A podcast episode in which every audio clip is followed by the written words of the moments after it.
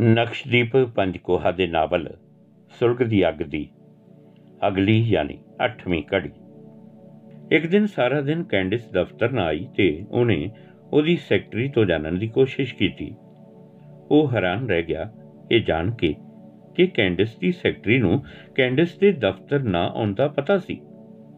ਉਹ ਸੋਚਣ ਲੱਗਾ ਕਿ ਇਹ ਗੱਲ ਕੈਂਡਿਸ ਨੇ ਮੈਨੂੰ ਕਿਉਂ ਨਹੀਂ ਸੀ ਦੱਸੀ? ਕਿ ਉਹ ਕਿਸੇ ਹੋਰ ਨਾਲ ਆਪਣੀ ਵਾਈਨਰੀ ਨੂੰ ਵੇਖਣ ਗਈ ਸੀ? ਕਿਉਂਕਿ ਪਹਿਲਾਂ ਉਹ ਉਸੇ ਨੂੰ ਨਾਲ ਚੱਲਣ ਲਈ ਆਖਿਆ ਕਰਦੀ ਸੀ। ਦੂਸਰੇ ਦਿਨ 5 ਵਜੇ ਤੋਂ ਬਾਅਦ ਉਹ ਗੱਲਾਂ ਕਰਨ ਬੈਠੇ, ਗੁਰਲੀਨ ਨੇ ਕੈਂਡਿਸ ਨੂੰ ਪੁੱਛਿਆ, ਤੇਰੀ ਸੈਕਟਰੀ ਨੂੰ ਪਤਾ ਸੀ ਕਿ ਤੂੰ ਕਿੱਥੇ ਗਈ ਸੀ? ਪਰ ਮੈਨੂੰ ਤੂੰ ਨਹੀਂ ਦੱਸਿਆ। ਕਿਉਂ? ਗੁਰਲੀਨ, ਉਹ ਮੇਰੀ ਸੈਕਟਰੀ ਹੈ, ਤੇ ਉਸਨੇ ਮੇਰੇ ਕਲਾਇੰਟ ਅਤੇ ਹੋਰ ਸਭ ਨਾਲ ਗੱਲ ਕਰਨੀ ਹੁੰਦੀ ਹੈ। ਤੇ ਉਸ ਨੂੰ ਇਹ ਜਾਣਨਾ ਜ਼ਰੂਰੀ ਹੈ, ਤੇ ਤੂੰ ਕੀ ਲੈਣਾ ਹੈ ਅਜਿਹੇ ਮੁੱਦਿਆਂ ਤੋਂ? ਪਰ ਮੈਂ ਉਡੀਕਦਾ ਰਿਹਾ। ਕਿਉਂ ਉਡੀਕਦਾ ਰਿਹਾ? ਐਵੇਂ ਕਿ ਆਪਾਂ ਰੋਜ਼ ਸ਼ਾਮ ਨੂੰ ਗੱਲਾਂ ਕਰਨ ਬਹਿ ਜਾਂਦੇ ਆ ਤੇ ਮੈਨੂੰ ਪਤਾ ਹੋਣਾ ਚਾਹੀਦਾ ਸੀ ਕਿ ਤੂੰ ਆਉਣਾ ਹੈ ਜਾਂ ਨਹੀਂ। ਵੇਖ, ਆਪਣੀਆਂ ਗੱਲਾਂ ਦਾ ਆਪਣੇ ਬਿਜ਼ਨਸ ਨਾਲ ਕੋਈ ਸੰਬੰਧ ਨਹੀਂ। ਤੇਰੇ ਨਾਲ ਗੱਲਾਂ ਕਰ ਲੈਣ ਦਾ ਮਤਲਬ ਇਹ ਨਹੀਂ ਕਿ ਮੈਨੂੰ ਹਰ ਗੱਲ ਤੈਨੂੰ ਦੱਸਣੀ ਚਾਹੀਦੀ ਹੈ। ਕਿ ਤੂੰ ਮੇਰੇ ਵੱਲ ਖਿੱਚਿਆ ਕਿਉਂ ਗੁਰਲੀਨ? ਨਹੀਂ ਨਹੀਂ, ਐਸੀ ਕੋਈ ਗੱਲ ਨਹੀਂ। ਤੇ ਜੇ ਹੁੰਦੀ ਮੈਂ ਆਖ ਦਿੰਦਾ। ਪਰ ਤੇਰਾ ਵਤੀਰਾ ਦੱਸ ਰਿਹਾ ਕਿ ਤੂੰ ਮੇਰੇ ਤੇ ਹੱਕ ਜਤਾਉਣ ਲੱਗ ਪਿਆ। ਤੇ ਕੱਲ ਨੂੰ ਮੈਂ ਜੇ ਕਿਸੇ ਨਾਲ ਡੇਟ ਤੇ ਚਲੀ ਗਈ, ਤੂੰ ਗੁੱਸਾ ਕਰੇਗਾ, ਹੈ ਨਾ? ਕਿਉਂ?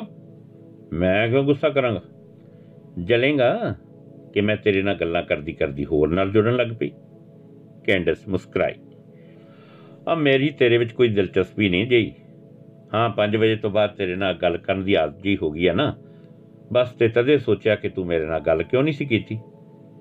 ਮੈਂ ਜਿਸ ਆਪਣੀ ਵਾਈਨਰੀ ਉੱਤੇ ਗਈ ਸੀ ਨਾ, ਉੱਥੇ ਇੱਕ ਬੰਦਾ ਮਿਲਣ ਆਇਆ ਸੀ, ਜੋ ਮੇਰੇ ਨਾਲ ਡੇਟ ਕਰਨੀ ਚਾਹੁੰਦਾ ਸੀ ਤੇ ਮੈਂ ਉਹਨੂੰ ਇੱਥੇ ਦਫ਼ਤਰ ਆਉਣ ਤੋਂ ਰੋਕ ਦਿੱਤਾ ਸੀ।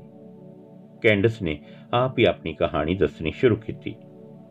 ਫਿਰ ਕੋਈ ਗੱਲ ਬਣੀ? ਨਹੀਂ, ਮੈਂ ਉਸ ਨਾਲ ਗੱਲਾਂ ਕਰਨ ਤੋਂ ਭਾਪ ਲਿਆ ਕਿ ਉਹ ਬਹੁਤ ਚਲਾਕ ਹੈ। ਮੈਂ ਉਹਨੂੰ ਦੱਸਿਆ ਕਿ ਕਿਵੇਂ ਐਰਿਕ ਮੇਰਾ ਪਿੱਛਾ ਕਰਦਾ ਰਹਿੰਦਾ ਹੈ। ਉਹਨੇ ਪਤਾ ਕੀ ਕਿਹਾ? ਕੀ ਕਿਹਾ ਉਸਨੇ? ਗੁਰਲੀਨ ਨੇ ਉਤਸੁਕਤਾ ਵਿੱਚ ਪੁੱਛਿਆ। ਕਹਿੰਦਾ ਉਸ ਦਾ ਕੰਡਾ ਕੱਟਣਾ ਸੌਖਾ ਹੈ, ਪਰ 25000 ਡਾਲਰ ਚਾਹੀਦੇ ਨੇ। ਤੇ ਮੈਂ ਪੁੱਛਿਆ ਕਾਸ ਲਈ। ਤੇ ਉਹ ਬੋਲਿਆ ਕਿ ਉਹਦੇ ਕੋਲ ਇੱਕ ਬੰਦਾ ਹੈ, ਜੋ ਐਰਿਕ ਨੂੰ ਆਪੇ ਕਿਤੇ ਮਾਰ ਦੇਵੇਗਾ ਤੇ ਮਾਰਨ ਤੋਂ ਬਾਅਦ ਪੈਸੇ ਲਏਗਾ। ਫਿਰ ਤੂੰ ਕੀ ਜਵਾਬ ਦਿੱਤਾ? ਮੈਂ ਤਰਪਕ ਗਈ।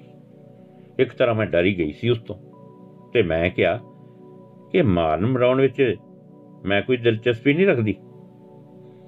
ਚੰਗਾ ਕੀਤਾ ਤੇ ਤੂੰ ਉਸ ਨੂੰ ਮੁੜ ਕੇ ਜੇ ਨਾ ਮਿਲੇ ਤਾਂ ਚੰਗਾ ਰਹੇਗਾ। ਅਜਿਹੇ ਬੰਦੇ ਖਰਾਬ ਹੀ ਹੁੰਦੇ ਨੇ। ਮੈਂ ਆਈਡੀ ਉੱਤੇ ਕਹਾਣੀਆਂ ਵੇਖੀਆਂ ਕਿ ਪਹਿਲਾਂ ਮਦਦ ਕਰਨ ਲਈ ਲੋਕ ਕਿਵੇਂ ਨੇੜੇ ਆਉਂਦੇ ਨੇ ਤੇ ਫਿਰ ਆਪਣੇ ਜਾਲ ਵਿੱਚ ਫਸਾ ਲੈਂਦੇ ਨੇ। ਗੁਰਲੀਨ ਨੇ ਸਲਾਹ ਦਿੱਤੀ। ਹਾਂ, ਮੈਂ ਸਮਝਦੀ ਹਾਂ। ਮੈਂ ਤਦੇ ਉਹਨੂੰ ਦਫ਼ਤਰ ਦੀ ਥਾਂ ਮੈਨਰੀ ਤੇ ਮਿਲੀ ਸਾਂ। ਉਹ ਬਹੁਤ ਦੇਰ ਤੋਂ ਮੈਨੂੰ ਆਖ ਰਿਹਾ ਸੀ, ਪਰ ਉਹਨੂੰ ਮੈਂ ਇਹ ਜ਼ਰੂਰ ਝੂਠ ਬੋਲਿਆ ਕਿ ਮੈਂ ਕਿਸੇ ਹੋਰ ਵਿੱਚ ਦਿਲਚਸਪੀ ਰੱਖਦੀ ਹਾਂ। ਉਹਨੇ ਨਹੀਂ ਪੁੱਛਿਆ ਕਿ ਕਿਸ ਨਾਲ? ਪੁੱਛਿਆ, ਤਦ ਮੈਂ ਉਹਨੂੰ ਆਖਿਆ ਕਿ ਉਹ ਇੰਜ ਕਿਉਂ ਪੁੱਛ ਰਿਹਾ ਤੇ ਚੁੱਪ ਕਰ ਗਿਆ। ਤੈਨੂੰ ਉਹ ਕਿਵੇਂ ਜਾਣਦਾ? ਗੁਰਲੀਨ ਨੇ ਪੁੱਛਿਆ। ਮੇਰੀ ਇੱਕ ਸਹੇਲੀ ਰਹੀ ਜੋ ਫਲੋਰੀਡਾ ਰਹਿੰਦੀ ਹੈ। ਅਜਈਆਂ ਤਾਂ ਦੂਰ ਹੀ ਰਹਿਣ ਚੰਗਾ ਗੁਰਲੀਨ ਨੇ ਰਾਏ ਦਿੱਤੀ। ਕੱਲ ਉਹ ਵਾਪਸ ਜਾ ਰਿਹਾ ਸੀ। ਤੇ ਅੱਜ ਸ਼ਾਮ ਨੂੰ ਕਿਸੇ ਰੈਸਟੋਰੈਂਟ ਵਿੱਚ ਖਾਣਾ ਚਾਹੁੰਦਾ ਸੀ ਮੇਰੇ ਨਾਲ। ਪਰ ਮੈਂ ਟਾਲ ਦਿੱਤਾ। ਚੰਗਾ ਕੀਤਾ। ਡੇਟਿੰਗ ਜ਼ਰਾ ਸੋਚ ਕੇ ਕਰਨਾ ਤੇ ਉਹ ਵੀ ਜਾਣ ਪਛਾਣ ਨਾਲ ਕਰਨੀ। ਤੇਰੀ ਪ੍ਰਾਪਰਟੀ ਉੱਤੇ ਬਹੁਤਿਆਂ ਦੀ ਅੱਖ ਹੋਏਗੀ। ਤੈਨੂੰ ਬਹੁਤ ਫਿਕਰ ਹੈ ਮੇਰਾ। ਮੈਂ ਇਸ ਦੀ ਸ਼ਲਾਘਾ ਕਰਦੀ ਹਾਂ ਗੁਰਲੀਨ। ਪਰ ਮੈਂ ਕਈ ਵਾਰ ਸੋਚਦੀ ਹਾਂ ਕਿ ਆਪਾਂ ਹੀ ਕਿਉਂ ਨਾ ਡੇਟਿੰਗ ਸ਼ੁਰੂ ਕਰ ਦਈਏ। ਮੈਂ ਤੇਰੇ ਨਾਲੋਂ ਜ਼ਿਆਦਾ ਨਹੀਂ 10 ਕੁ ਸਾਲ ਹੀ ਵੱਡੀ ਹਾਂ, ਤਾਂ ਕੀ? ਤੇਰੇ ਤੇ ਵਿਸ਼ਵਾਸ ਹੈ ਮੇਰਾ? ਅਚਾਨਕ ਕੈਂਡਰਸ ਨੇ ਆਖਿਆ। ਉਹ ਇੱਕਦਮ ਘਬਰਾ ਗਿਆ, ਫਿਰ ਸੰਭਲ ਕੇ ਬੋਲਿਆ, ਕੈਂਡਿਸ, ਤੂੰ ਬਹੁਤ ਵਧੀਆ ਇਨਸਾਨ ਹੈ, ਸੋਹਣੀ ਹੈ ਤੇ ਅਮੀਰ ਵੀ ਹੈ ਤੇ ਤੇਰਾ ਸੁਭਾਅ ਵੀ ਚੰਗਾ ਹੈ। ਪਰ ਮੈਂ ਕਿਸੇ ਵੀ ਔਰਤ ਨਾਲ ਨਹੀਂ ਜੁੜਨਾ, ਇਸ ਲਈ ਮੇਰੀ ਨਾਂ ਦਾ ਬੁਰਾ ਨਹੀਂ ਬਣਾਉਣਾ ਉਹ ਖੁੱਲ ਕੇ ਹੱਸ ਪਈ। ਹੂੰ, ਗਰਲੀਨ ਮੈਂ ਤਾਂ ਵੇਖਣਾ ਚਾਹੁੰਦੀ ਸੀ ਕਿ ਤੂੰ ਕਿਤੇ ਮੇਰੇ ਵੱਲ ਖਿੱਚਿਆ ਤਾਂ ਨਹੀਂ ਗਿਆ। ਤੂੰ ਮੈਨੂੰ ਬਹੁਤ ਚੰਗਾ ਲੱਗਦਾ ਹੈ ਤੇ ਕਈ ਵਾਰ ਮੈਂ ਸੱਚੀ ਮੁੱਚੀ ਤੇਰੇ ਨਾਲ ਜੁੜਨ ਬਾਰੇ ਸੋਚਿਆ ਵੀ ਹੈ। ਪਰ ਮੈਂ ਅਹਿਸਾਸ ਕੀਤਾ ਹੈ ਕਿ ਤੂੰ ਮੇਰੇ ਵੱਲ ਮਰਦਾਂ ਵਾਲੀ ਭੁੱਖ ਨਾਲ ਨਹੀਂ ਵੇਖਦਾ। ਤੂੰ ਆਪ ਵੀ ਬਹੁਤ ਵਾਰ ਆਖਿਆ ਕਿ ਤੂੰ ਇਕੱਲਾ ਰਹਿਣਾ ਚਾਹੁੰਦਾ ਹੈ ਕਿਸੇ ਮਕਸਦ ਕਰਕੇ। ਤੂੰ ਸੱਚੀ ਮੁੱਚੀ ਮੈਨੂੰ ਸਮਝਿਆ ਮੈਂ ਇਸ ਗੱਲ ਦੀ ਸ਼ਲਾਘਾ ਕਰਦਾ ਹਾਂ। ਗੁਰਲੀਨ ਨੇ ਹੱਥ ਮਿਲਾਉਣ ਲਈ ਕੱਢਿਆ ਤੇ ਕੈਂਡਸ ਨੇ ਕੁੱਟ ਕੇ ਹੱਥ ਮਿਲਾਇਆ। ਘਰੇ ਜਾ ਕੇ ਉਹ ਕੈਂਡਸ ਬਾਰੇ ਸੋਚਦਾ ਰਿਹਾ। ਉਸਨੇ ਇਹ ਮਹਿਸੂਸ ਕੀਤਾ ਕਿ ਉਸਦੀ ਬੌਸ ਉਸ ਵਿੱਚ ਦਿਲਚਸਪੀ ਰੱਖਦੀ ਤਾਂ ਸੀ, ਪਰ ਝਿਜਕਦੀ ਸੀ। ਉਹਨੂੰ ਇਹ ਵੀ ਪਤਾ ਸੀ ਕਿ ਜੇ ਉਹ ਚਾਹੁੰਦਾ, ਉਹ ਕੈਂਡਸ ਨਾਲ ਉਲਝ ਸਕਦਾ ਸੀ। ਕਈ ਵਾਰ ਉਹ ਕੈਂਡਸ ਦੇ ਗੁੰਦਵੇਂ ਸਰੀਰ ਵੱਲ ਖਿੱਚਿਆ ਜਾਂਦਾ ਅਤੇ ਉਸ ਵੱਲ ਵਧਣ ਬਾਰੇ ਸੋਚਦਾ, ਪਰ ਉਸੇ ਵੇਲੇ ਉਹ ਇੱਕਦਮ ਡਰ ਜਾਂਦਾ। ਕਿ ਕੈਂਡਸ ਨਾਲ ਉਲਝਣ ਦਾ ਸਿੱਟਾ ਗਲਤ ਵੀ ਹੋ ਸਕਦਾ ਹੈ। ਕਿਉਂਕਿ ਉਸਨੇ ਆਪਣੇ ਨਾਲ ਕੰਮ ਕਰ ਰਹੇ ਗੋਰੇ ਜਵਾਨਾਂ ਤੋਂ ਸੁਣਿਆ ਸੀ ਕਿ ਬਹੁਤ ਵਾਰ ਅਮਰੀਕਨ ਕੁੜੀਆਂ ਤੋਂ ਖਹਿੜਾ ਛਡਾਉਣਾ ਇੰਨਾ ਸੌਖਾ ਨਹੀਂ ਸੀ ਜਿੰਨਾ ਉਹਨਾਂ ਨਾਲ ਜੁੜਨਾ। ਇਸ ਡਰ ਤੋਂ ਬਿਨਾ ਉਸ ਦੇ ਸਾਹਮਣੇ ਜੋ ਉਸ ਦਾ ਮਾਂ, ਪਿਓ, ਭਰਾ ਤੇ ਭੈਣ ਦਾ ਬਦਲਾ ਲੈਣ ਦਾ ਮਕਸਦ ਸੀ, ਉਹ ਉਸ ਨੂੰ ਰੋਕੀ ਖੜਾ ਸੀ। ਕੈਂਡਸ ਨਾਲ ਉਹ ਉਸੇ ਤਰ੍ਹਾਂ ਗੱਲਾਂ ਕਰਦਾ ਉਸ ਨੂੰ ਸਲਾਹਾਂ ਦਿੰਦਾ ਰਿਹਾ। ਪਰ ਉਹ ਉਸ ਤੋਂ ਸਰੀਰਕ ਪੱਖੋਂ ਇੱਕ ਵਕਫੇ ਤੇ ਰਹਿੰਦਾ ਰਿਹਾ। ਇੱਕ ਦਿਨ ਉਹ ਕੈਂਡਸ ਨਾਲ ਦਫ਼ਤਰ ਵਿੱਚ ਗੱਲਾਂ ਕਰ ਰਿਹਾ ਸੀ, ਜਦੋਂ ਐਰਿਕ ਨੇ ਆ ਕੇ ਉਹਨੂੰ ਗਲੇਮੇ ਤੋਂ ਫੜ ਲਿਆ। ਕੈਂਡਸ ਨੇ ਕੋਲ ਪਿਆ ਇੱਕ ਛੋਟਾ ਸਟੂਲ ਐਰਿਕ ਦੇ ਵਗਾ ਮਾਰਿਆ। ਗੁਰਲੀਨ, ਕਿਉਂਕਿ ਸਰੀਰਕ ਐਰਿਕ ਨਾਲੋਂ ਤਕੜਾ ਸੀ, ਨੇ ਐਰਿਕ ਨੂੰ ਆਪਣੇ ਹੇਠਾਂ ਦੱਬ ਕੇ ਮੁੱਕੇ ਲਾਉਣੇ ਸ਼ੁਰੂ ਕਰ ਦਿੱਤੇ। ਕਾਫੀ ਕੁੱਟ ਖਾਣ ਤੋਂ ਬਾਅਦ ਐਰਿਕ ਆਰਾਮ ਨਾਲ ਧਰਤੀ ਤੇ ਬੈਠ ਗਿਆ ਤੇ ਆਪਣੀ ਗਲਤੀ ਮੰਨਣ ਲੱਗਾ।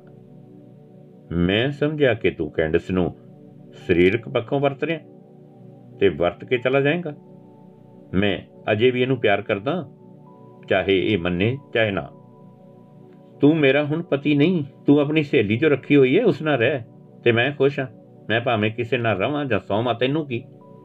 ਦੂਸਰਾ, ਗੁਰਲੀਨ ਮੇਰਾ ਸਿਰਫ ਦੋਸਤ ਹੈ, ਇਸ ਉੱਤੇ ਅਜਿਹਾ ਘਟਿਆ ਦੋਸ਼ ਨਾ ਲਾ। ਕੈਂਡਸ ਗੁੱਸੇ ਵਿੱਚ ਬੋਲੀ ਐਰਿਕ ਚੁੱਪ ਰਿਹਾ ਤੇ ਫਿਰ ਇੱਕ ਵਾਰ ਗੁਰਲੀਨ ਤੋਂ ਮਾਫੀ ਮੰਗ ਕੇ ਉਥੋਂ ਚਲਾ ਗਿਆ। ਆਪਣੀ ਜੱਫੀ ਵਿੱਚ ਲੈ ਕੇ ਕੈਂਡਸ ਨੇ ਗੁਰਲੀਨ ਨੂੰ ਕਿਹਾ, ਮੈਨੂੰ ਦੁੱਖ ਹੈ ਕਿ ਤੇਰੇ ਨਾਲ ਇੰਜ ਮੇਰੇ ਪਿੱਛੇ ਹੋਈ। ਮੈਂ ਮਾਫੀ ਚਾਹੁੰਦੀ ਹਾਂ। ਕੋਈ ਨਹੀਂ, ਜੋ ਹੋਇਆ ਸੋ ਹੋਇਆ। ਮੈਂ ਹੁਣ ਸੋਚਦੀ ਹਾਂ ਕਿ ਇਸ ਨੂੰ ਮਰਵਾ ਹੀ ਦਿਆਂ, ਤਾਂ ਕਿ 25000 ਡਾਲਰ ਹੀ ਨੇ। ਕਿਉਂਕਿ ਇਹਨੇ ਨਹੀਂ ਹਟਣਾ। ਇਹ ਆਪਣੀਆਂ ਅੱਖਾਂ ਮੇਰੀ ਪ੍ਰਾਪਰਟੀ ਤੇ ਰੱਖੀ ਬੈਠਾ ਇਹਨੂੰ ਮਰਵਾ ਕੇ ਤੂੰ ਆਪ ਫਸ ਜਾਣਾ ਇਹ ਮਾਰਨ ਵਾਲੇ ਹੀ ਨਾਂ ਲੈ ਦਿਆ ਕਰਦੇ ਨੇ। ਉਸ ਨੂੰ ਹਮਦਰਦੀ ਵਿਖਾਉਂਦਿਆਂ ਗੁਰਲੀਨ ਨੇ ਉਹਨੂੰ ਸਮਝਾਇਆ, ਇਸ ਤੋਂ ਕਿਵੇਂ ਖੇੜਾ ਛਡਾਵਾਂ? ਇਸ ਨਾਲ ਜਿੰਨੀ ਹੋਈ ਏ, ਜੇ ਕਿਸੇ ਨਾਲ ਹੁੰਦੀ, ਜਾਂ ਤਾਂ ਮੈਨੂੰ ਮਾਰ ਦਿੰਦਾ, ਜਾਂ ਮੇਰੀ ਜ਼ਿੰਦਗੀ ਵਿੱਚੋਂ ਨਿਕਲ ਜਾਂਦਾ। ਉਹਨੂੰ ਗਲਤ ਫਹਿਮੀ ਸੀ। ਉਹ ਆਪਾਂ ਕੱਢ ਦਿੱਤੀ ਹੈ ਬਸ ਆਪੇ ਹਟ ਜਾਏਗਾ। ਇਹਨੇ ਉਦੋਂ ਹਟਣਾ ਜਦੋਂ ਮੈਂ ਕਿਸੇ ਨਾਲ ਵਿਆਹ ਕਰਵਾ ਲਿਆ, ਪਰ ਮੈਂ ਵਿਆਹ ਅਜੇ ਫੇਰ ਨਹੀਂ ਕਰਵਾਉਣਾ। ਕੈਂਡਿਸ ਨੇ ਗੁਰਲੀਨ ਨਾਲ ਉਹ ਸੱਚ ਸਾਂਝਾ ਕੀਤਾ ਜਿਸ ਬਾਰੇ ਇੱਕ ਵਾਰ ਉਹ ਐਰਿਕ ਕੋਲੋਂ ਸੁਣ ਚੁੱਕੀ ਸੀ, ਕਿਉਂਕਿ ਉਸਨੇ ਇੱਕ ਵਾਰ ਕੈਂਡਿਸ ਨੂੰ ਕਿਹਾ ਸੀ, ਜੇ ਤੂੰ ਵਿਆਹ ਕਰਵਾ ਲਿਆ ਫੇਰ ਭਾਵੇਂ ਤੇਥੋਂ ਦੂਰ ਚਲਾ ਜਾਵਾਂ, ਨਹੀਂ ਤਾਂ ਮੈਂ ਤੇਰੇ ਨਾਲ ਹੀ ਚਿਪਕੇ ਰਹਿਣਾ ਉਹ ਜ਼ਨਾਨੀਆਂ ਜੋ ਤੂੰ ਮੇਰੇ ਨਾਲ ਵੇਖੀਆਂ ਨੇ ਨਾ, ਸਿਰਫ ਉਹ ਬਿਸਤਰ ਨਿਕਾ ਕਰਨ ਲਈ ਨੇ, ਅਸਲ ਤਾਂ ਤੂੰ ਹੈ ਮੇਰੀ। ਤਲਾਕ ਨੂੰ ਮੈਂ ਨਹੀਂ ਮੰਨਦਾ। ਕਚਹਿਰੀ ਦੇ ਹੁਕਮ ਤੇ ਪੁਲਿਸ ਵੱਲੋਂ ਦਿੱਤੀਆਂ ਧਮਕੀਆਂ ਉਸ ਦੇ ਰਵੱਈਏ ਵਿੱਚ ਬਦਲਾਅ ਨਹੀਂ ਸੀ ਲਿਆ ਸਕੀਆਂ। ਦਰਅਸਲ, ਐਰਕ ਉਸ ਦੇ ਬਚਪਨ ਦਾ ਸਵੀਟਹਾਰਟ ਸੀ ਜੋ ਮਾਨਸਿਕ ਪੱਖੋਂ ਕੈਂਡਸ ਨਾਲੋਂ ਟੁੱਟ ਹੀ ਨਹੀਂ ਸੀ ਰਿਹਾ। ਕੋਈ ਸਦਮਾ ਜਾਂ ਬੁਰੀ ਘਟਨਾ ਹੀ ਉਸ ਨੂੰ ਕੈਂਡਸ ਨਾਲੋਂ ਤੋੜ ਸਕਦੀ ਸੀ। ਉਹ ਚਲੋ ਹੁਣ ਤਾਂ ਬਲਾ ਟਲ ਗਈ ਨਾ। ਗੁਰਲੀਨ ਨੇ ਤਣਾਅ ਵਾਲੇ ਵਾਤਾਵਰਨ ਨੂੰ ਸੁਧਾਰਨ ਲਈ ਆਖਿਆ। ਇੱਕ ਦਿਨ ਗੁਰਲੀਨ ਨੂੰ ਕੈਂਡਸ ਆਪਣੀ ਇੱਕ ਵਾਈਨਰੀ ਉੱਤੇ ਲੈ ਗਈ। ਕਿਉਂਕਿ ਉੱਥੇ ਬਣ ਰਹੀ ਵਾਈਨ ਵਿੱਚ ਚੋਰੀ ਹੋਣ ਦੀ ਰਿਪੋਰਟ ਮਿਲੀ ਸੀ। ਗੁਰਲੀਨ ਨਾਲ ਰਲ ਕੇ ਉਥੋਂ ਦੇ ਮੈਨੇਜਰ ਨੇ ਉਸ ਬੰਦੇ ਦੀ ਪਛਾਣ ਕਰ ਹੀ ਲਈ ਸੀ, ਜੋ ਵਾਈਨ ਦੇ ਲੋਡ ਇੱਧਰ-ਉੱਧਰ ਕਰ ਦਿੰਦਾ ਸੀ। ਉਹਦਾ ਨਾਂ ਸੀ ਡੈਰਿਕ। ਜਦੋਂ ਉਹਨੂੰ ਫੜਿਆ ਗਿਆ, ਤਦ ਉਸਨੇ ਦੱਸਿਆ ਕਿ ਜਿਸ ਬੰਦੇ ਦੇ ਹੁਕਮ ਤੇ ਉਹ ਚੋਰੀ ਕਰਦਾ ਸੀ, ਉਹ ਕੋਈ ਹੋਰ ਨਹੀਂ, ਬਲਕਿ ਕੈਂਡਿਸ ਦਾ ਤਲਾਕਸ਼ੁਦਾ ਪਤੀ ਐਰਿਕ ਹੀ ਸੀ। ਕੈਂਡਿਸ ਨੇ ਡੈਰਿਕ ਤੇ ਜ਼ੋਰ ਪਾਇਆ ਕਿ ਐਰਿਕ ਨੂੰ ਉਹ ਉਸੇ ਵੇਲੇ ਸੱਦੇ। ਉਹ ਮੰਨ ਗਿਆ, ਕਿਉਂਕਿ ਉਹ ਚਾਹੁੰਦਾ ਸੀ ਕਿ ਉਹ ਕੈਂਡਿਸ ਦੀਆਂ ਨਜ਼ਰਾਂ ਵਿੱਚ ਬੁਰਾ ਨਹੀਂ ਰਹੇਗਾ ਤੇ ਮਾਫੀ ਮੰਗ ਕੇ ਪੁਰਾਣਾ ਨੌਕਰ ਹੋਣ ਕਾਰਨ ਆਪਣੀ ਨੌਕਰੀ ਰੱਖ ਸਕੇਗਾ। ਉਸ ਦੇ ਦੱਸਣ ਤੇ ਐਰਕ ਆ ਗਿਆ, ਪਰ ਐਰਕ ਨੂੰ ਨਹੀਂ ਸੀ ਪਤਾ ਕਿ ਦਫ਼ਤਰ ਵਿੱਚ ਗੁਰਲੀਨ ਤੇ ਕੈਂਡਸ ਵੀ ਬੈਠੇ ਸਨ। ਜਦੋਂ ਉਹ ਬਾਹਰ ਨਿਕਲੇ ਤਦ ਉਹ ਹੈਰਾਨ ਰਹਿ ਗਿਆ। ਪੁਲਿਸ ਸਦਕੇ ਕੈਂਡਸ ਨੇ ਡੈਰਕ ਅਤੇ ਐਰਕ ਨੂੰ ਅੰਦਰ ਕਰਵਾ ਦਿੱਤਾ। ਫਿਰ ਕੈਂਡਸ ਉਹਦਾ ਵਕੀਲ ਤੇ ਗੁਰਲੀਨ ਡੈਰਕ ਨੂੰ ਜੇਲ੍ਹ ਵਿੱਚ ਮਿਲਣ ਗਏ ਤਾਂ ਕਿ ਉਸ ਨੂੰ ਪੱਕਾ ਗਵਾਹ ਬਣਾ ਕੇ ਐਰਕ ਨੂੰ ਲੰਬੀ ਜੇਲ੍ਹ ਕਰਵਾਈ ਜਾ ਸਕੇ। ਡੈਰਕ ਦੀ ਆਪ ਹੀ ਜ਼ਮਾਨਤ ਕਰਵਾ ਕੇ ਉਹ ਉਹਨੂੰ ਬਾਹਰ ਲੈ ਕੇ ਆਏ ਤੇ ਐਰਕ ਤੇ ਮੁਕੱਦਮਾ ਚਲਾ ਦਿੱਤਾ। ਐਰਕ ਨੇ ਮਿੰਤਾਂ ਤਰਲੇ ਕਰਕੇ ਗੁਰਲੀਨ ਤੇ ਕੈਂਡਸ ਨੂੰ ਉਸ ਵਿਰੁੱਧ ਦਰਜ ਕੀਤਾ ਮੁਕੱਦਮਾ ਵਾਪਸ ਲੈਣ ਲਈ ਮਨਾ ਲਿਆ ਤੇ ਵਚਨ ਦਿੱਤਾ ਕਿ ਉਹ ਚੁੱਪ ਕਰਕੇ ਯੂਟਾ ਪ੍ਰਾਂਤ ਵਿੱਚ ਰਹਿ ਰਹੇ ਆਪਣੇ ਭਰਾ ਕੋਲ ਚਲਾ ਜਾਏਗਾ, ਜਿਸ ਦਾ ਆਪਣਾ ਟਾਇਰਾਂ ਦਾ ਬਿਜ਼ਨਸ ਸੀ। ਇੰਜ ਐਰਕ ਤੋਂ ਕੈਂਡਸ ਤੇ ਗੁਰਲੀਨ ਦਾ ਖੜਾ ਛੁੱਟ ਗਿਆ। ਐਰਕ ਸਗੋਂ ਗੁਰਲੀਨ ਪ੍ਰਤੀ ਬਹੁਤ ਹੀ ਨਿਮਰ ਹੋ ਗਿਆ ਸੀ, ਕਿਉਂਕਿ ਉਸ ਦੇ ਵਕੀਲ ਨੇ ਦੱਸਿਆ ਸੀ ਕਿ ਕੈਂਡਸ ਨੂੰ ਮੁਕੱਦਮਾ ਵਾਪਸ ਲੈਣ ਵਿੱਚ ਗੁਰਲੀਨ ਦਾ ਬਹੁਤ ਹੱਥ ਸੀ। ਜਾਣ ਵੇਲੇ ਐਰਕ ਨੇ ਗੁਰਲੀਨ ਨੂੰ ਆਖਿਆ ਸੀ, ਕਦੇ ਮੇਰੀ ਲੋੜ ਪਵੇ ਮੈਂ ਹਾਜ਼ਰ ਹੋਵਾਂਗਾ, ਕਿਉਂਕਿ ਜੇਲ੍ਹ ਜਾਣ ਤੋਂ ਤੂੰ ਮੈਨੂੰ ਬਚਾਇਆ। ਗੁਰਲੀਨ ਨੇ ਚੰਗਾ ਕਹਿ ਕੇ ਉਹਨੂੰ ਤੋਰ ਦਿੱਤਾ ਸੀ। ਡੈਰਕ ਪਿੱਛੋਂ ਗੁਰਲੀਨ ਨਾਲ ਬਹੁਤ ਖੁੱਲ ਗਿਆ ਸੀ। ਉਸ ਨੂੰ ਹੀ ਡੈਰਕ ਨੇ ਦੱਸਿਆ ਕਿ ਐਰਕ ਬਹੁਤ ਸਾਲ ਪਹਿਲਾਂ ਕੈਂਡਸ ਨੂੰ ਉਸ ਤੋਂ ਮਰਵਾਉਣਾ ਚਾਹੁੰਦਾ ਸੀ, ਪਰ ਉਹਨੇ ਉਸ ਨੂੰ ਟਾਲ ਦਿੱਤਾ ਕਿਉਂਕਿ ਕੈਂਡਸ ਦੇ ਪਿਤਾ ਤੋਂ ਉਹ ਬਹੁਤ ਖੁਸ਼ ਸੀ। ਜੋ ਆਪਣੇ ਕਰਿੰਦਿਆਂ ਦਾ ਬਹੁਤ ਧਿਆਨ ਰੱਖਿਆ ਕਰਦੇ ਸਨ, ਪਰ ਮੈਕਸੀਕੋ ਵਿੱਚ ਆਪਣੇ ਟੱਬਰ ਨੂੰ ਪੈਸੇ ਕੱਲਣ ਕਾਰਨ ਉਹ ਐਰਕ ਨਾਲ ਰਲ ਕੇ ਚੋਰੀ ਜ਼ਰੂਰ ਕਰਨ ਲੱਗ ਪਿਆ ਸੀ। ਉਸਨੇ ਇਹ ਵੀ ਦੱਸਿਆ ਕਿ ਟੌਮੀ ਜੋ ਫਲੋਰੀਡਾ ਤੋਂ ਕੈਂਡਸ ਨੂੰ ਮਿਲਣ ਆਇਆ ਸੀ ਉਸ ਨੂੰ ਪੁੱਛ ਰਿਹਾ ਸੀ ਕਿ ਬੰਦਾ ਮਾਰਨ ਦੇ ਉਹ ਕਿੰਨੇ ਪੈਸੇ ਲਏਗਾ? ਤੇ ਉਹਨੇ ਉਹਨੂੰ ਟਾਲਣ ਲਈ 25000 ਡਾਲਰ ਆਖ ਦਿੱਤੇ ਸੀ। ਇਹ ਸਾਰੀਆਂ ਗੱਲਾਂ ਗੁਰਲੀਨ ਨੇ ਜਦ ਕੈਂਡਸ ਨਾਲ ਸਾਂਝੀਆਂ ਕੀਤੀਆਂ, ਉਹ ਹੈਰਾਨ ਹੋ ਗਈ ਕਿ ਕਿਵੇਂ ਉਹਦੇ ਆਪਣੇ ਬਿਜ਼ਨਸ ਵਿੱਚ ਹੀ ਮਰਨ ਮਰਾਉਣ ਤੇ ਚੋਰੀ ਦੇ ਜਾਲ ਵਿਸ਼ੇ ਪਏ ਸਨ। ਬਾਕੀ ਅਗਲੇ ਅੰਕ ਵਿੱਚ